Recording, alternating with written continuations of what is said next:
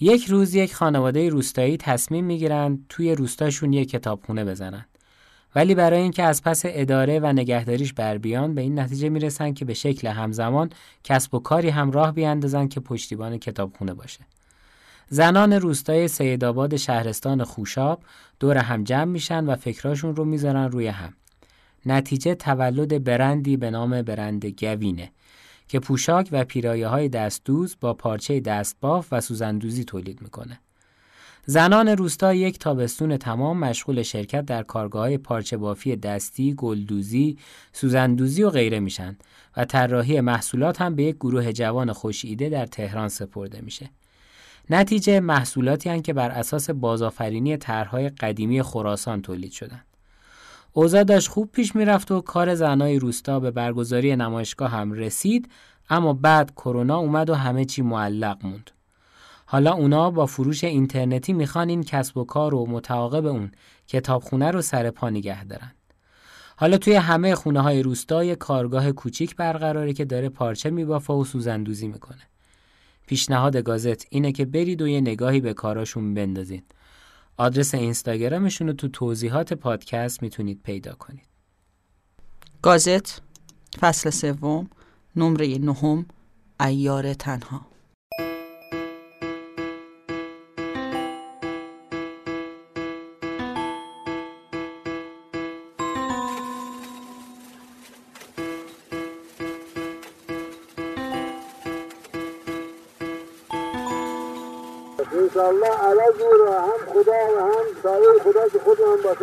خواهم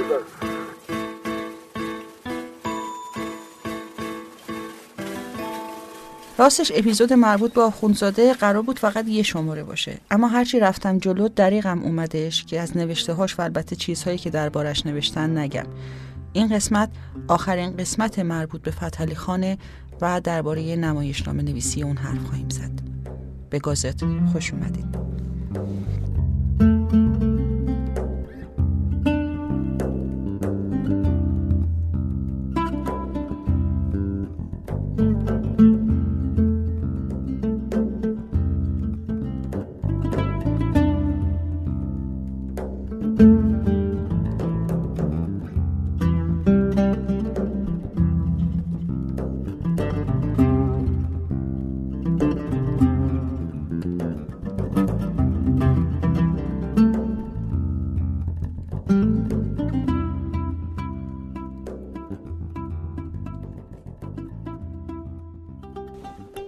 آشنایی ایرانی جماعت با تئاتر مدرن غیر از تأسیس تماشاخانه در دارالفنون اول از طریق ترجمه میسر شد. گفته میشه میرزا حبیب اصفهانی علاوه بر ترجمه حاجی بابا اولین نمایشنامه غربی رو هم ترجمه کرد. کمدی میزانتروپ یا گزارش مردم گریز اثر مولیر. آخوندزاده اما اصلا کارش رو در قلمرو ادب و دانش جدید با نمایشنامه نویسی و داستان سرایی آغاز کرد. پیش از اون منظومه در 25 سالگی به سبک پیشینیان در مرگ پوشکین سروده بود که خیلی دوستش داشت. از 1266 تا 1273 یعنی طی هفت سال آخونزاده شش نمایشنامه و یک داستان نوشته. همه در نقد اجتماع. اما یک باره از هنر دست کشید و در 1274 رساله الفبای جدید رو نوشت. میرزا فتحعلی پیشرو فن نمایشنامه نویسی و داستان پردازی اروپایی در خطه آسیاست به اون لقب مولیر شرق و گوگول قفقاز هم دادند. اول کار آثار پیشروان ادبیات جدید روس رو خوند خاصه پوشکین مارلینسکی و غیره رو. میگن عاشق داستان باخچه سرای پوشکین بود که پوشکین اون رو بر اساس این بیت از شعر سعدی ساخته و پرداخته کرده بود. هر که آمد امارتی نو ساخت رفت و منزل به دیگری پرداخت نمایشنامه ها همه به زبان ترکی آذربایجانی بود که در روزنامه های قفقاز منتشر شد و در تفلیس به روی صحنه رفت. اونا رو خودش به روسی هم ترجمه کرد و به این ترتیب نمایشنامه هاش در مسکو و پترزبورگ هم روی صحنه رفتند. علاوه بر روسی نمایشنامه ها به زبان فرانسوی، انگلیسی، آلمانی و حتی نروژی هم ترجمه شدند و به قولی شهرتش عالمگیر شد. اما مترجم فارسی نمایشنامه های آخوندزاده میرزا جعفر قراچه داغی بود که زیر نظر خود اون این کار رو انجام داد. اون در ترجمهش کوشید از شیوه متکلف نصر رایج اون زمان دوری کنه و زبان گفتار رو به نوعی وارد هیته نوشتار کنه کاری که تقریبا برای نخستین بار داشت در ساحت نصر مکتوب اتفاق میافتاد. اون همه این نمایشنامه ها رو در کتابی با عنوان تمثیلات یا تمثیلات گرد آورد. علاوه بر اون یک داستان کوتاه از آخوندزاده به اسم یوسف شاه رو هم زمینه کرد. به هر حال کارش رو چنان درست انجام داد که آخوندزاده در نامه بهش می نویسه من به قلم شما بالکلیه اعتبار و اعتماد دارم. با این حال میرزا جعفر اما نقدهایی هم به آخوندزاده و همچنین به ملکم خان داشت می گفت که زبان تندی دارند و حرف حق رو باید با ملایمت زد چیزی که فتحعلی خان زیر بارش نمی رفت.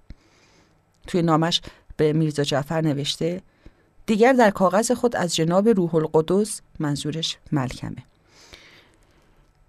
دیگر در کاغذ خود از جناب روح القدس نیز به شدت رنجیده شده اید که چرا نوشتجات و رسالجات خود را با تعرض و تمسخر نوشته است.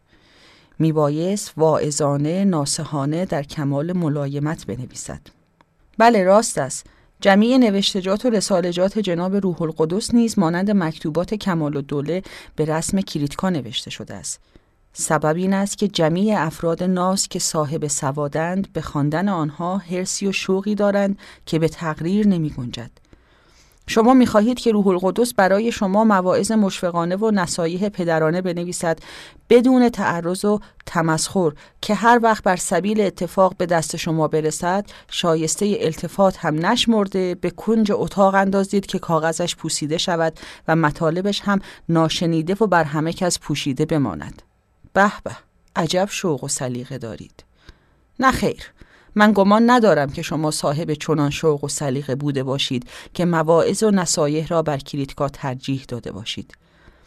جناب روح القدس در جایی می نویسد دولت انگلیس می خواهد که سیستان را جزو افغانستان بکند.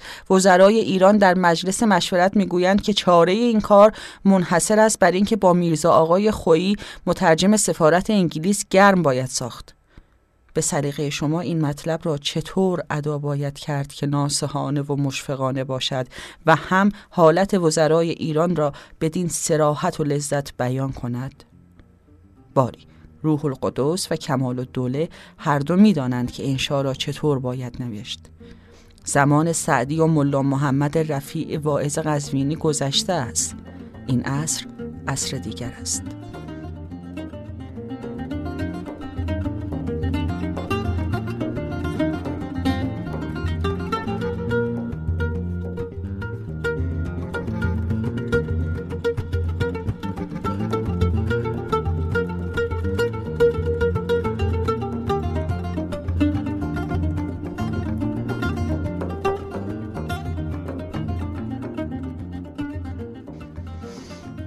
که گفتم شش نمایشنامه و یک داستان کوتاه کتاب تمثیلات رو تشکیل میدن.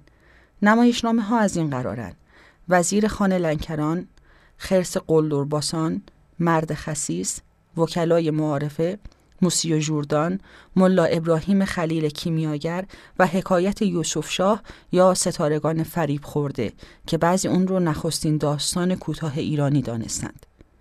نمایشنامه ها از قاعده کریتیکا یا همون نقد که آخوندزاده منادی اون بود پیروی می کنند. انتقاد از خرافه پرستی و جهل روساییان مناطق مسلمان نشین قفقاز پرداختن به حقوق زنان و روایت ظلم حکام حکومت مضمون اصلی آثار اونه. در نمایشنامه نویسی آخوندزاده را تحت تاثیر مولیر دانستند چون مثل او بر نقش تئاتر در پالایش کردار و تهذیب اخلاق آدمیان اصرار می‌ورزید. ولی اون همچنین از رئالیست های انتقادی روس مثل گوگل هم متأثر بود. آشنایی آخوندزاده با تئاتر شاید بیش از هر چیز مرهون موقعیت جغرافیاییش باشه. حضور او در قفقاز و البته موقعیت سیاسی و اجتماعی اون همه و همه باعث شد که میرزا فتحعلی راحتتر از باقی روشنفکران ایرانی با مظاهر تمدن و هنر مدرن آشنا بشه. در اون زمان تفلیس از نظر فرهنگی و سیاسی اهمیت زیادی داشت و در واقع بعد از پترزبورگ مهمترین کانون سازنده سیاست روس در مشرق به شمار می از طرف دیگه قفقاز که طی اهنامه گلستان از ایران جدا شده و به روسیه پیوسته بود اون زمان به مرکزی برای مبارزه با استیلا و استعمار حکومت تزاری هم تبدیل شده بود و به همین خاطر بسیاری از روشنفکران روس به اون منطقه می‌رفتند.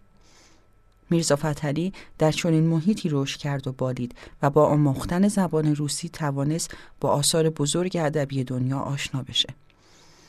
اسناد فراوانی مبنی بر ارتباط آخوندزاده با برخی از اصحاب تئاتر روس و حتی کشورهای دیگه وجود داره و برخی از اونها در کتاب تاریخ ادبیات روسیه ذکر شده. اون پیش از سفر به تفلیس از تئاتر و نمایش بیخبر بود. نخستین آشنایی او با هنر نمایش در سالهای دهه پنجم قرن نوزدهم صورت گرفت. در این روزگار در سالن‌های شاهزادگان ثروتمند گرجستان و گاهی در هوای آزاد کنسرت‌های ترتیب می‌یافت و قطعات کوتاهی از آثار نویسندگان روس و گرجی به معرض تماشا گذاشته می‌شد. سال 1850 بود که وارانسوف جانشین امپراتور روس در قفقاز تماشاخانه بزرگی در تفلیس بنا نهاد که در اون بازیگران روس به رهبری سالاکوب نویسنده روس و بازیگران گرجی به سرپرستی اریستوف همون سرداری که در سال 1243 تبریز رو فتح کرد نمایش های ترتیب می‌دادند. در تماشاخانه تفلیس بورژوای اصل زاده اثر مولیر و آفت عقل اثر گریبایدوف و آثار دیگری از این قبیل نمایش داده می‌شد. آخونزاده این نمایش ها را تماشا می کرد و با اکثر نمایش نامه های مهم و معتبر صحنه های روز از جمله نوشته های گوگل و آستروفسکی آشنا شد و از شکسپیر و مولیر هم الهام گرفت. به این ترتیب صحنه های واقعی از زندگی مردم رو در نمایش نامه هاش ثبت کرد.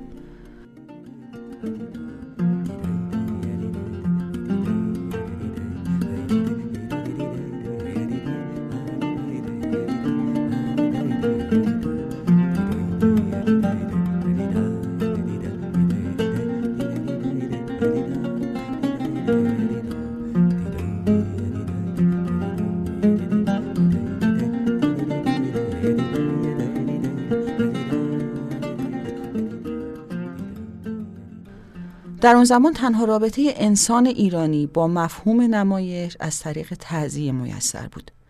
البته که علاوه بر شبیه خانی انواع دیگری از نمایش مثل سیاه بازی و روحوزی هم وجود داشت اما تئاتر مدرن به شکلی که ما امروز اون رو می‌شناسیم در جامعه ایرانی دوره قاجار طبعا محلی از اعراب نداشت بعدها البته بعد از اومدن برشت به ایران در دوره پهلوی و شیفتگیش نسبت به تعذیه و البته تلاش هنرمندانی مثل اسماعیل خلج، علی نصیریان، بهرام بیزایی، بیژن مفید و غیره تئاتر ملی معنا و مفهوم و سر و شکل درستی پیدا کرد.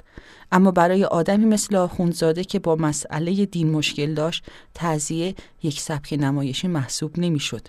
برای همین میگه در میان ملت اسلام تا این زمان همین نقل مصیبت متداول بوده. این هم به واسطه تشبیه در کمال نقصان و قصور. یعنی اولا وضع انشاء مصائب موافق واقع و مطابق طبع انسانی به عمل نیامده. ثانیا ناقلان آن از روی بصیرت تربیت نشده. هر کس خود به این امر اقدام کرده. از لوازمات جاهل و از شرایط آن قافل است. سالسا برای اجرای این امر عظیم در میان ملت اسلام هرگز تدارکاتی مهیا نیست بنابراین کیفیت تشبیهات که یکی از علز نعمت دنیاست از قایت رکاکت بروز می کند. مثلا به یک چیز جزئی هم که شبیه در حالت تکلم قاری به نظر نیاید چارجویی نشده است. شبیه یعنی بازیگر نقش تعذیه که بهش شبیه خان یا شبیه گفته میشه. شبیه که باید از حفظ موافق اصطلاح مکالمه بکند می‌بینی یک ورق دست گرفته با عبارات قلیزه مراسله می‌خواند. با این حالت تقریر شبیه چگونه به طبیعت انسان مؤثر خواهد افتاد؟ یا در جای دیگه می نویسه اگر اهل ایران صاحب غیرت و تعصب می بودند باید به زوال دولت ساسانیان و فانی شدن کانونهای مهابادیان و خرابی وطن و خاری و کوری ملت خودشان تعذیه می گرفتند. نه اینکه از کمال بی غیرتی و بیناموسی به مصیبتهای قومی تعذیه می کنند که با آنها نه هموطنند و نه هم زبان نه هم جنسند و نه هم مشرب. اصولا نگاه آخونزاده نسبت به تئاتر نگاه ابزاریه. اون تئاتر رو بستری می‌بینه برای به نقد کشیدن وضعیت جامعه. این نگاهیه که مترجم نمایش نامه های آخونزاده هم بهش قائله. در مقدمش بر کتاب تمثیلات نوشته این فن تئاتر که اسلح و اهم و اول وسیله ترقیات است هنوز در ایران تا به امروز مشهور و به زبان فارسی مصور و متداول نشده بود. علم شریف تحصیب اخلاق که هرگز نوع کمدی و به فن نظیف تئاتر که الطف سخنان و علز گفتگوها یعنی بهترین نوع گفتگوست به زبان فارسی نوشته نشده هموطنان از این تمتع محجورند. الله به توسط خامه این گمنام در این نامه به زبان فارسی نگارش یافت یادگار بماند که چون انتشار و اشتهارش برای اهر مملکت وسیله بصیرت و برای خارجه در آموختن زبان فارسی اسباب سهولت است. نقش آخوندزاده در همهگیری هنر تئاتر نقش غیر قابل انکاره. او آغاز کننده راهیه که بعدها در آسمانش ستارگان روشنی درخشیدند. اکبر رادی نمایشنامه نویس درباره تاثیر آخوندزاده بر هنر تئاتر ایران میگه اهمیت آخوندزاده در جایی ژرف در زبان آسیایی در استبداد شرقی و در روح گورزادان نهفته است. اهمیت او در این است که در دورانی که این گونه نوشتن نفذیلت که جرم بوده است کلیه رشد تاریخی ارزشها را یافته. انسانی را با حرکات عقلی به خطه درام فرستاده اولین نمایشنامه متعهد شرق را نوشته است. او بیگمان تکهی در این نمایش رو نکرده اما کامیابی نهایی عقل در تنازع با پندار گام بلندی به پهنای تاریخ و مسابقه دلانگیز برای کشف حقیقت است و اهمیت آخوندزاده در همین است و اینکه در تدوین این تفکر نویسنده کلنگ اول تمثیل را بر خاک ادب ایران فرود آورده است. گیرم که با دستی لرزان و بر زمینی نامستعد.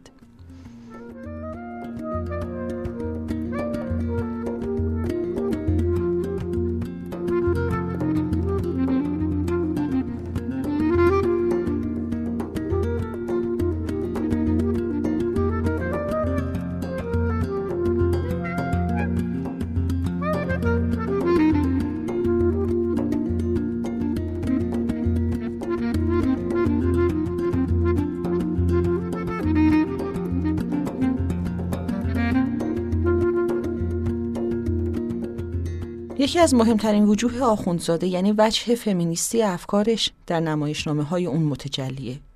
او در نمایشنامه هاش با خلق زنانی که می‌خواند خودشون برای خودشون تصمیم بگیرن تصویر دیگری از زن را برای مخاطب زمان خودش نشون میده. زنانی که فقط موجودات منفعل اسیر در پسروی خانه ها نیستند، عکت اجتماعی دارند و سعی می‌کنن از زیر سلطه مردان بیرون بیان. برای همین نمایشنامه های او به مرکزی برای حضور زنان مدرن و رها از قیوت سنتی و مذهبی تبدیل میشه.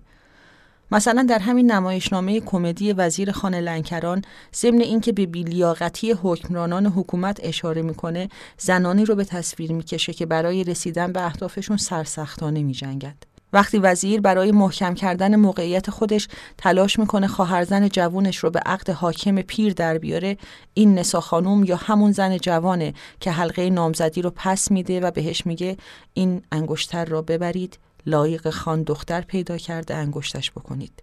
سپس انگشتر رو پیش وزیر بر زمین می‌گذاره و بیرون میره و بعدها با رضایت خودش با نامزدش ازدواج می‌کنه.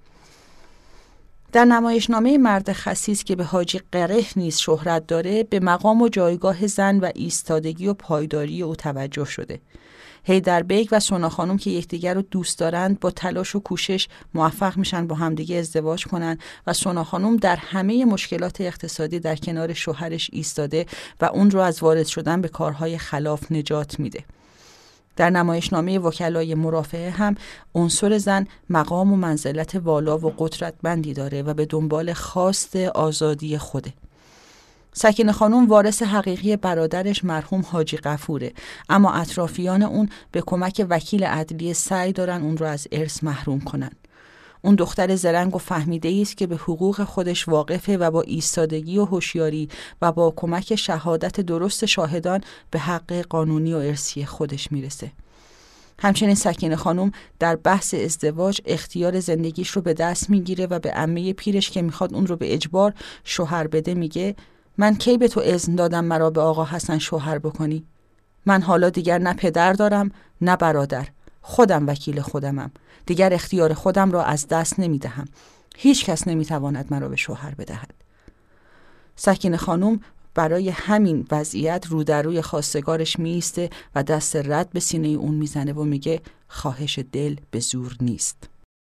آخونزاده در نمایشنامه موسا جوردان قهرمانان خود رو زن انتخاب می‌کنه و برخلاف تفکرات رایج مبنی بر سرآمد بودن مردان بر زنان و اعتقاد بر اقلانیت مردان در مقابل توسل زنان به خرافات و سحر و جادو مردان رو هم معتقد به سحر و جادو نشون میده و بالاخره زنان داستان اون موفق میشن نظرات خودشون رو به مردان بقبولونن. در واقع این بسیار قابل اهمیت و توجهی که آخوندزاده در نمایشنامه های خودش چنین روی کردی نسبت به زنان داره. اون هم در دوره‌ای که زنان مسلمان و ایران در ذلت و خاری و جهر و بیسوادی غرقه بودند.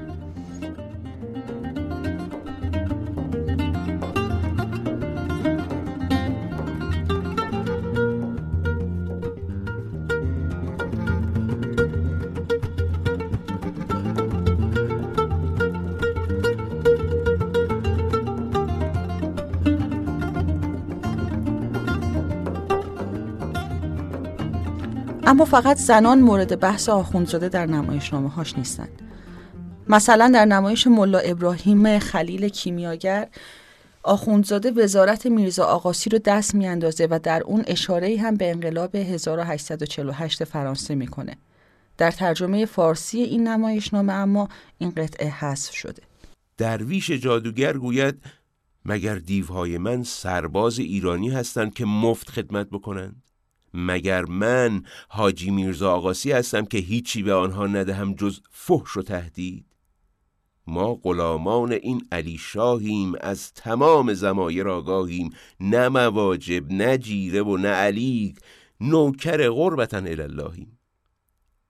مستلی شاه در پاسخ این پرسش که مگر حاجی میرزا آقاسی هیچ چیز به سربازهایش نمی‌دهد باز می‌گوید والله من در تهران به چشم خودم دیدم که حاجی میرزا آقاسی در میدان توپخانه به توپ مروارید داشت نگاه می‌کرد که ناگهان 700 سرباز دور او را گرفتند و مطالبه مواجب کردند. در حال حاجی میرزا آقاسی خم شد لنگ کفشش را درآورد و به دستش گرفت و با هزاران ناسسا به سان عقاب بر روی آنها هجوم آورد. سربازان مانند دسته کپک از برابر او گریختند. او هیچ یک از آنها را نتوانست بگیرد و دو مرتبه برگشت و نزد توپ آمد. رو کرد به خانهایی که در حضور بودند. خطاب با آنها گفت حضرات دیدی؟ با این قشون ترسو نمی‌دانم حرات را چگونه خواهم گرفت. حالا خوب بود که من با شمشیر بر آنها حمله نکردم و الا نمی‌دانم تا کجا فرار می‌کردند. اما این را تنها به ترسوی آنها نیز نمی‌توان حمل کرد. از شجاعت رستمانه من بود که قفلتا به آنها حمله کردم. آنها دچار چنین حراس شدند.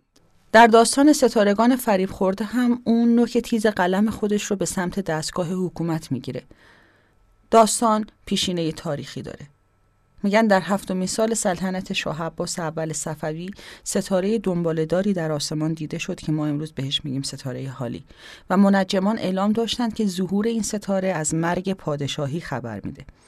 جلال الدین محمد یزدی منجم باشی دربار چاره کار رو در این یافت که شاه عباس چند روزی از سلطنت کنار بکشه و کسی دیگر رو به جای خودش نشوند تا نحوست احتمالی کواکب دامن شاه رو نگیره سپس یوسف ترکش دوز رو که از مردم قزوین و گویا بر مذهب نقطوی بود بر تخت سلطنت نشاندند و پس از سه روز او را کشتند. آخونزاده بر پایه این رویداد تاریخی داستان ستارگان فریب خورده رو نوشت. اما در داستان اون یوسف شاه در طی مدت کوتاه سلطنت خودش دگرگونی های مهمی در دستگاه دولت پدید میاره. وزرای نادان و چابروس رو از کار برکنار و شغل منجم باشی رو لغو می‌کنه. مجازات های غیر انسانی مانند تناب انداختن و دار زدن و بریدن گوش و بینی و چشم کندن و شقه کردن رو هم ممنوع می‌کنه و در سراسر کشور محاکم عدالت برپا میشه و قوانین مالیاتی تازه ای رو هم وضع می‌کنه. اما دوران اصلاحات اون دیر نمیپاد. وزیران و امیران معزول توطعه می کنند و به این ترتیب یوسف شاه را بعد از سه روز پادشاهی به دار آویخته و تیرباران می کنند و شاه به سریر سلطنت برمیگرده. آریانپور میگه از مطالعه این داستان به خوبی میشه پی برد که بغض و کینه میرزا حسین خان سپه سالار سفیر ایران در استانبول به میرزا فتحعلی و کارشکنی های اون در تغییر الفبای اسلامی از کجا سرچشمه گرفته. در همین نمایشنامه از زبان یوسف شاه می نویسه حالات حکام ولایات ما بسیار شبیه است به زالوهایی که خونی مکیده و گنده و کلفت شده باشند. صاحب زالو آنها را گرفته فشاری بدهد که همه آن خو را قی کنند. بعضی به همین جهت بمیرند و بعضی به ضعف و نقاهت به سر برند. از نمایشنامه های میرزا فتحعلی به خوبی روشنه که نویسنده اون تکنیک های نمایشنامه نویسی غربی رو به خوبی آموخته. کمدی های میرزا فتحعلی آینه اجتماعند. نویسنده به خوبی از زیر و بم شخصیت های خودش آگاه و شخصیت هاش در عین باورپذیری نماد مردم روزگار خود هستند.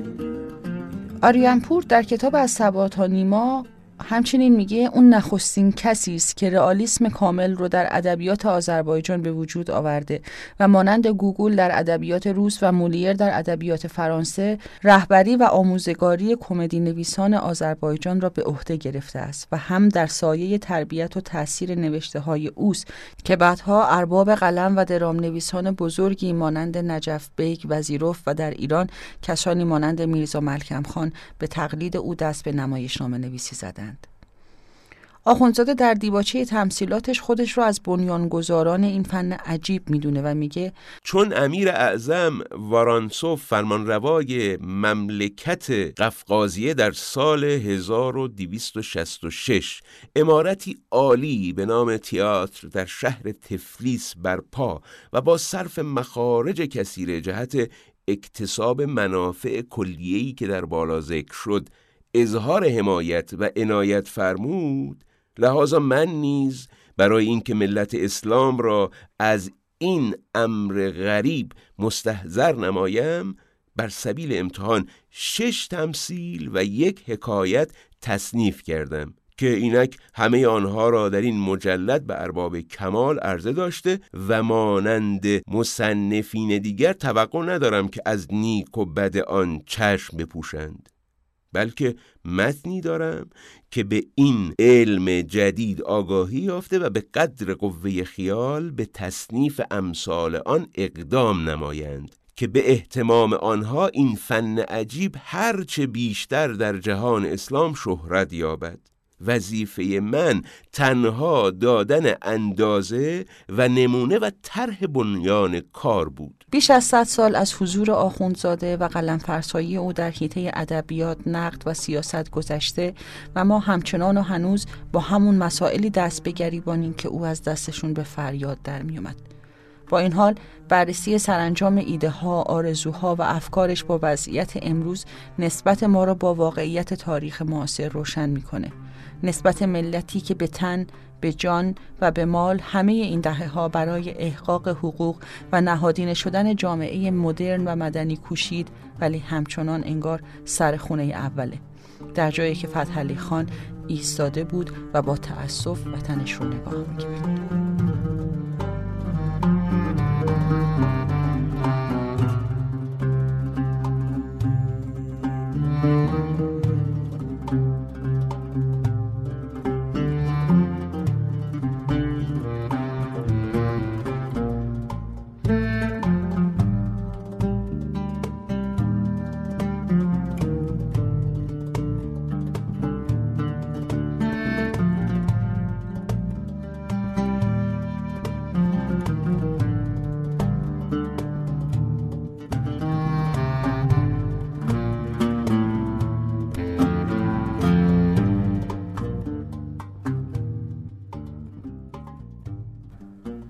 چیزی که شنیدید نمره نهم فصل سوم گازت بود.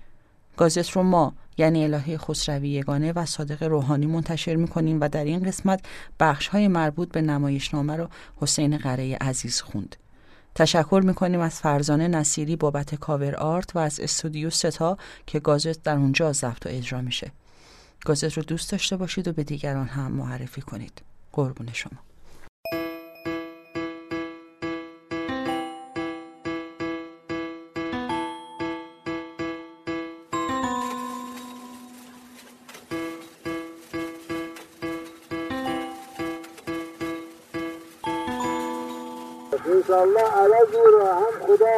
سایه خدا که خود هم باشن به شما خواهم داد.